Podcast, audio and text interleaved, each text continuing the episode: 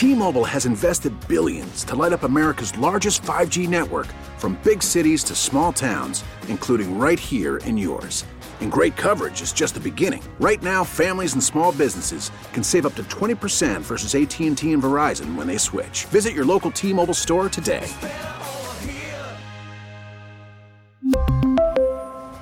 Plan savings with 3 lines of T-Mobile Essentials versus comparable available plans. Plan features and taxes and fees may vary. He's in his early 20s, which makes Ja'Mal Green the youngest candidate running for mayor of Chicago. But he says he's the only one in the mayor's race who's been out there in the trenches protesting and fighting for families. And he's also got some ideas on tackling the challenges facing Chicago, from violence in the neighborhoods to lead in the drinking water. This weekend, we're going to hear some of those ideas and meet Ja'Mal Green. Hello, I'm political editor Craig Dellimore, and this is At Issue.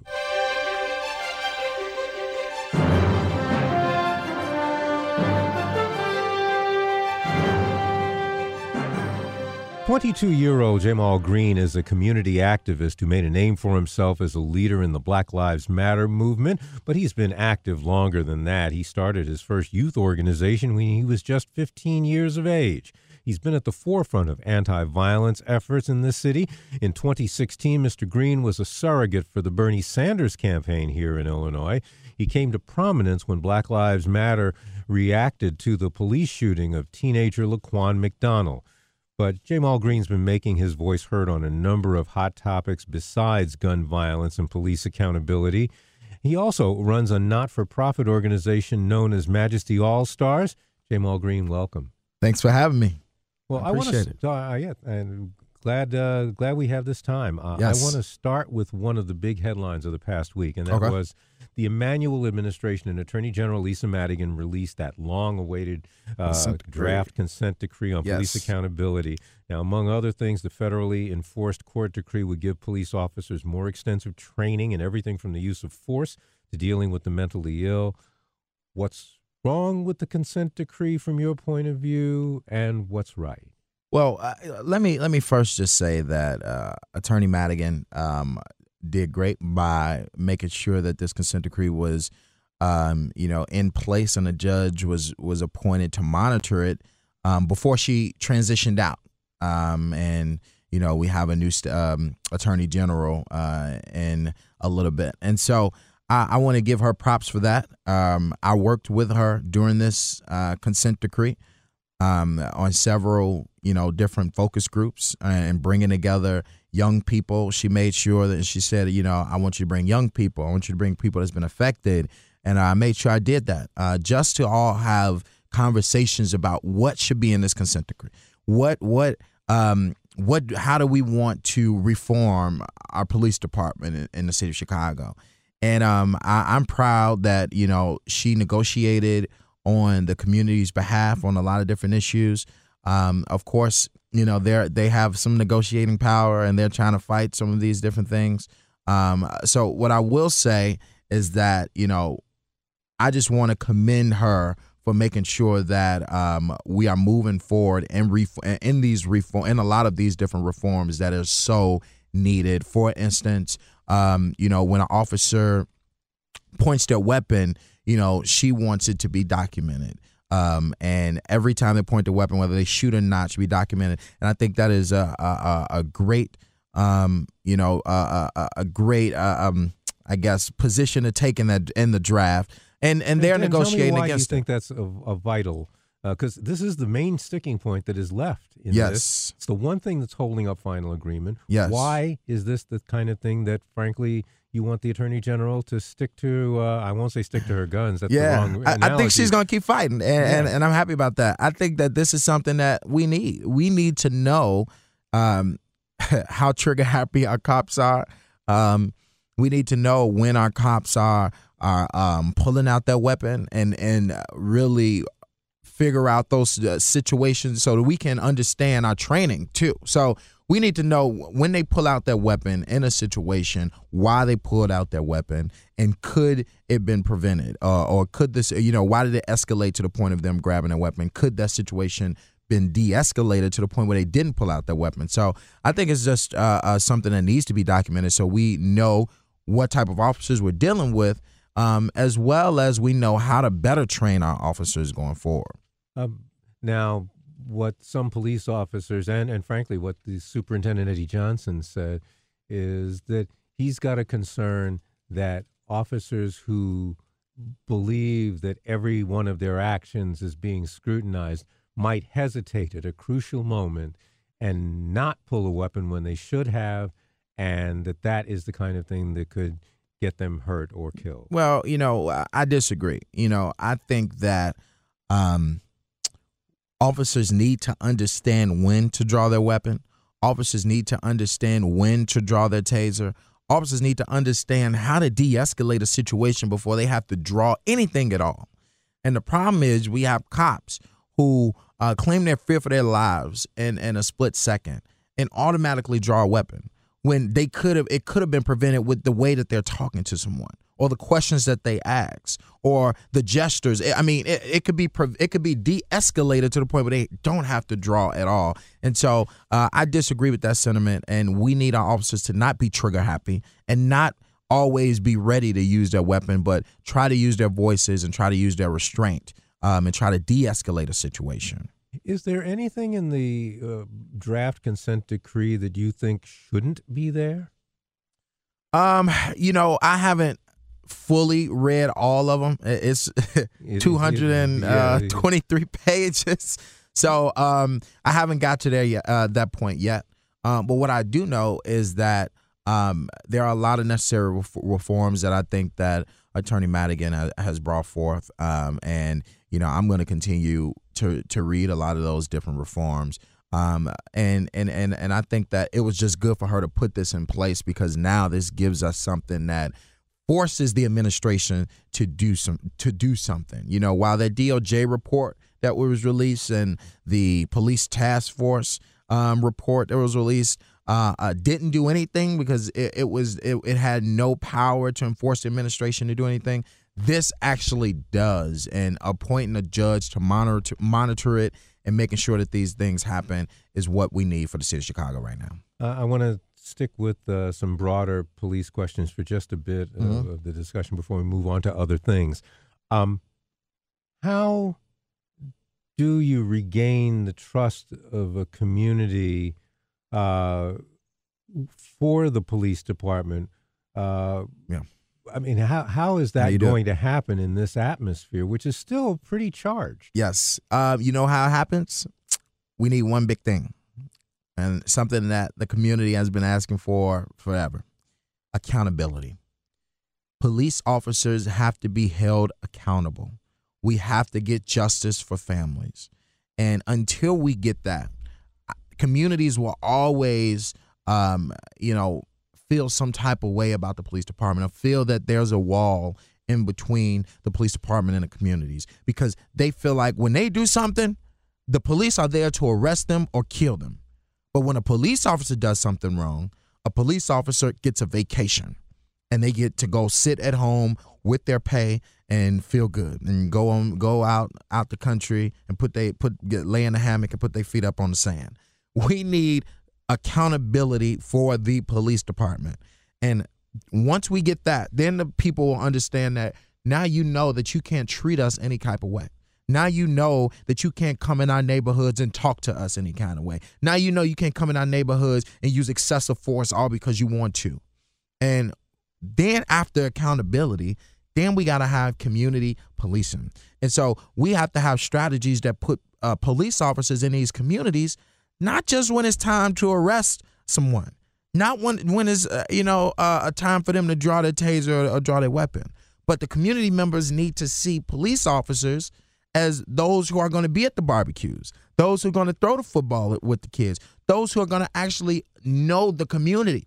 So we shouldn't be continuing to shift officers out of communities these officers need to be in the same communities. They need to know the stakeholders. They need to know the residents so that uh, uh, residents uh, uh, know them. And when it's time, when something happens in the community, they can call. Hey, let me call Officer Johnson. He works this beat. Let me call Officer uh, uh, this officer and tell him what I just heard anonymously. We can't build a relationship until the police officers actually blend in with the community and really talk to the community. And that's why I presented the idea to have police officers coming out of the academy doing a, a certain number of community service hours in a district that they're about to be serving. So if you know that you're about to start patrolling this this district, you must do uh, uh um, uh, 50 community service hours and go and to the neighborhood schools or to the neighborhood uh, church or uh, and, and learn some of the stakeholders in that community. Now, Mayor Emanuel has lately been suggesting that some of that, not the not the community service part, but the uh, being out in the community, going to the football games, um, is starting to happen now. What do you see? What there? I see is that he's talking like this when it's political season. All right, let's be for real. This this this hasn't happened under his administration. Um, frankly, it hasn't happened um, you know, as much in a lot of administrations, but definitely not under Mayor Emanuel's administration. And what they're what they've been saying when it's not political season is that police officers got too much to do. So they, they don't have time to do community policing because they're out fighting crime because our, our, our crime numbers are too high. And that's what they've been saying. But what they don't understand is if we continue to have a reactive police department, we're, we're, we're going to continue to be in the same position. We need a proactive police department. We need a police department who uh, represents and serves the people first. And once we get a, a, that type of police department, we will see a low, a, a redu- definitely a reduction in crime and homicides in the city of Chicago. Uh, one other proposal that you've made is to have the city purchase individual liability insurance policies Definitely. for each police officer. Explain the uh, the reasoning behind that. So uh, that's back to my accountability, and it's how do we hold police officers accountable and make them feel like I can't uh, do wrong and get away with it anymore. And so I presented an idea to have police officers carry insurance policies. I think that uh, if a police officer has an insurance policy, and the and the, basically the insurance companies will be be able to assess the liability of a police officer based on that record. Just as if you were driving a car, if you were a doctor, you have a bad record, 49 complaints, which a lot of officers have over 49 complaints, which is ridiculous. You got over 49 complaints, excessive, uh, you know, excessive force, racism, etc. And an insurance company says, "Well, we can't insure you because you're a risk. We can't we can't cover it. You're you're, you're liable to to uh, um, uh, make us pay out millions of dollars of settlements. We can't insure you. Well, if you are uninsurable, you can't be patrolling the streets of Chicago because we are tired of paying out billions of dollars in police misconduct settlements and even more in the interest that we're paying on the bonds on, uh, uh, that we're taking out of these settlements. So um, we need insurance policies on these police officers because it's going to help us rid the bad apples and it's going to open up billions of dollars of revenue for the city. Do you have any idea of how much uh, how much that would cost? Whether it would increase the costs? No, or... it de- it definitely won't increase the cost. Let me tell you how. So basically, we don't have as many bad uh, you know as many bad apples in a police department as we do good police officers on the force. And so, uh, for instance, we got twelve thousand five hundred you know police officers or so, however many we got, over twelve thousand. And if we have, let's say, 11,000 police officers who, uh, or 10,000 who don't have uh, extensive records, then those premiums will be lower, right? So if insurance companies say, well, you, you've never got a complaint, you've never uh, had a lawsuit against you, your, your premium is low. But you have a smaller group where their premiums will be higher because they have extensive records. And so you'll have low premiums, you have high premiums, but those those with high premiums are um, uh, are at risk of being dropped. And so if we drop, you know, a lot of those uh, uh, high risk cases or too risky police officers, then now we're we're we're left with officers who uh, are only coming coming to serve and protect the people who are not the bad apples who have low premiums. So it'll actually be a lower expense for the city. Um, whether it's several million dollars, uh, several millions of dollars a year, opposed to a hundred million dollars a year. And so it it actually save us a lot of money. You're listening to WBBM News Radio's At Issue. I am political editor Craig Dellimore, and my guest is Ja'Mal Green, activist and candidate for mayor of Chicago. Uh, let's move on to a topic that, frankly, is related to the public safety. Okay. And that's economic development. Yes. Because Uh, one way to stop violence in an area would be if more people had jobs. How Talk do you about it. bring more jobs and companies, big and small, into struggling neighborhoods? Sometimes they don't want to come Yeah. in those neighborhoods. I agree. And it's because of the leadership that that we provided to these neighborhoods. Um, we need economic development in these communities. We need to make sure, and we can start with what we have in these communities and allow community members to build up these communities. So, for instance, we need a small business. We need a small business department that lowers some of the fees and the loopholes, and make sure that we're partnering those small businesses in these communities with uh, capital so that they're able to rebuild in their own communities. We have a matching program that we presented where those abandoned schools that Rahm Emanuel has left in our community for so many years, uh, community residents uh, uh, and organizers will be able to come together and say, all right, this is our plan for this building, whether that is, but it has to benefit the community, manufacturing, um, uh, vertical farm, greenhouse, homeless shelter, something that benefits community, but also has a sustainability component on how it's going to sustain itself. We will cover the first year's budget and partner with a bank that hasn't been meeting their uh, CRA guidelines and, and where they're supposed to be investing in uh, these blighted communities. And so we would um, match their first year's budget with that bank, and then they'll be able to uh, rebuild that school into uh, uh, one of those different things. But it has to benefit the community. It has to have a sustainability component of how it's going to move forward after that first year. That's where our department, our planning department, will come in. So that'll create jobs. That'll allow uh, uh, different businesses. That'll help sustain a lot of the small businesses that we're powering to open up.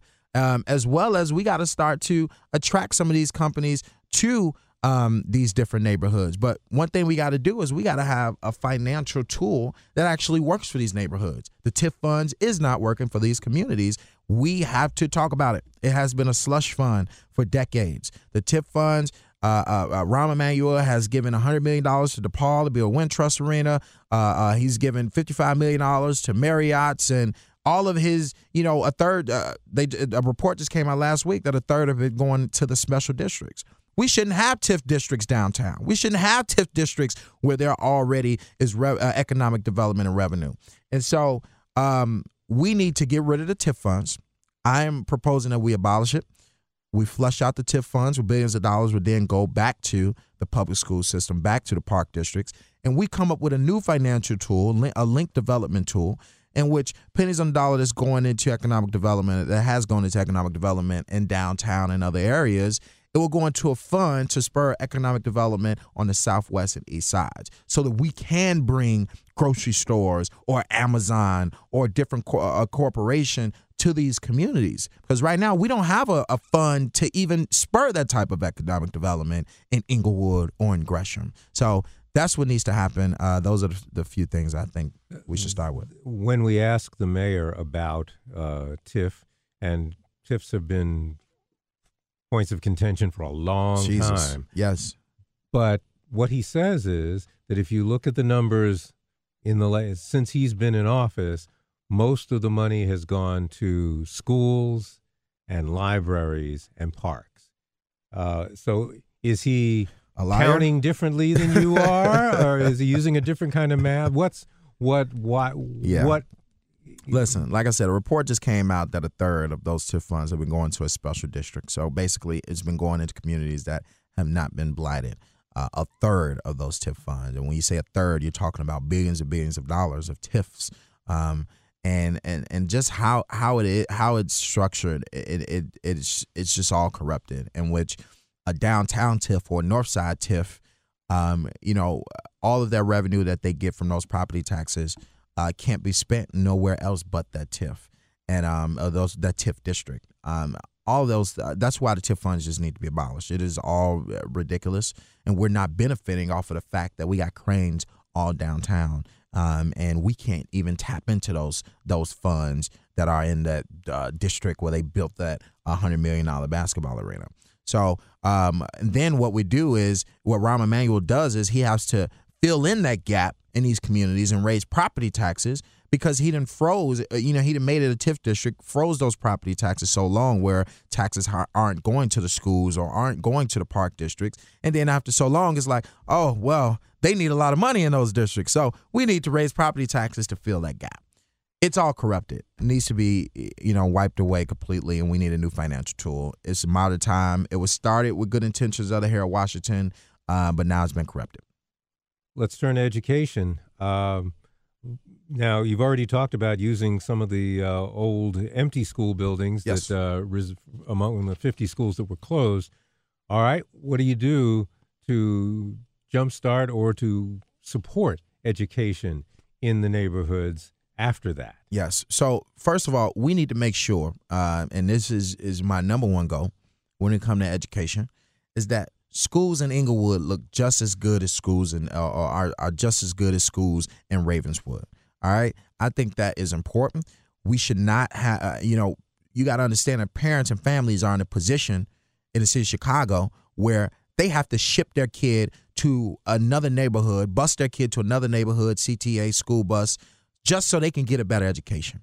It's not right and it's not fair. And so what it's saying is that if you live in a community and you you can't test well to get into a better school, then you're going to basically fail and you're going to pass high school with a 6th, 7th grade education and can barely read. And that's not fair to students. It should be a level playing field all over the city of Chicago with the proper investment. We need to make sure that we don't have 40 kids in a classroom who don't learn the same. We need to make sure we're investing in the curriculum and their books and they've been taught civic engagement, financial literacy, stock, credit, etc., life skills before they leave high school. And every grade it, it should basically they, they should know a certain amount of information at each level. No matter where you live in the city of chicago we should not have schools like tilden with no clinical staff members at all. So you have several hundreds of kids who have uh, mental health problems and they go to that neighborhood school but they don't even have a clinical staff member to even help them with that especially when they don't have a mental health facility because the mayor shut down every mental health facility in an urban community in the city of Chicago. And so you have to make sure we have to make sure that we have proper investment in schools all over the city and all schools are on a level playing field. And no matter where you are if you, you every school should be a magnet school. Shouldn't you shouldn't have to just uh, uh, send your try to test your kid into one of the eight selective enrollment schools. Your school in your neighborhood should be just as good uh, uh, as the school in ravenswood and um, I think that's important, as well as we got to have a, a, higher education model to make sure schools are not, uh, um, students are not just focused on college, but also have different uh, uh, routes to succeed.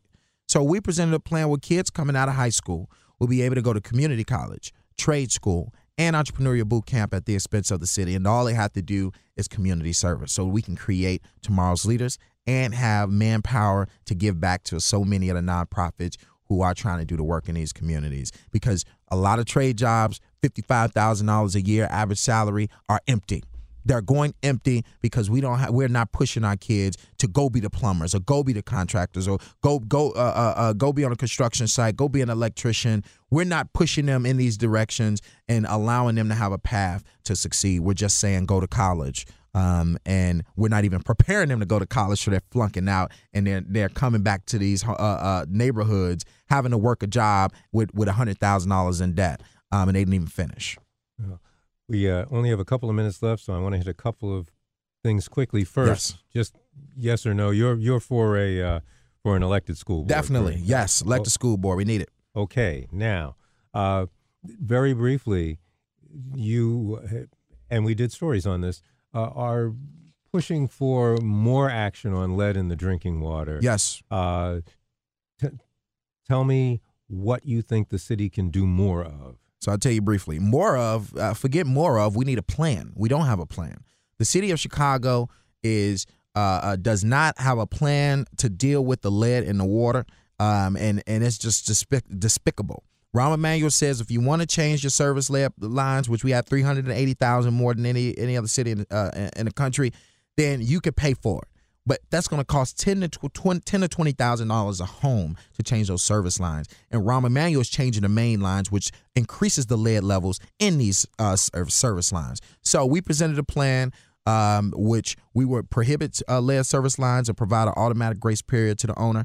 So when we change those main lines, we would change those service lines. We'll have a cost sharing option because we believe that the, the administration should have a shared responsibility in paying for it, not just the homeowner. And so we'll have a fund where we'll take some from the TIFs, we'll take some from the ticket revenue, and we'll help our homeowners with this expense. But if we can't, if uh, while you're waiting on us to get to your service line, you will be provided with a water water filtration system.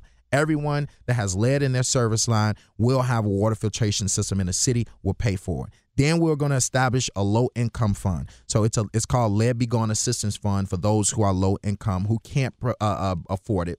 And then we'll cover up to 65% of that fund. We'll take from private donations. We'll take from um, the vehicle tax revenue, and we'll help them those who are low income out. And any portion left that you have to pay for can be assessed over a 10 year period. You won't have to pay for that up front. And so you'll see small uh, increments on your bill. And so that that's that's the plan that we're presented. Cincinnati has a plan, Madison has a plan like that. We should have a plan to change these service lines. We should not be behind and allow kids to be poisoned over time. Okay. And thank you for that. Uh, now let's talk about the race itself just briefly. Yes. Uh, first off, there's a whole lot of candidates in this race.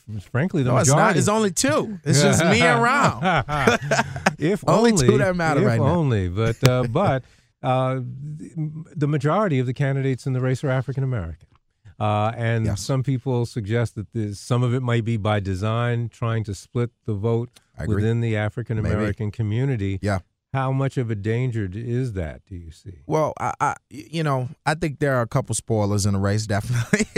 but uh, you know, if people pay attention and people uh, come out to vote, then I don't think it'll be a problem.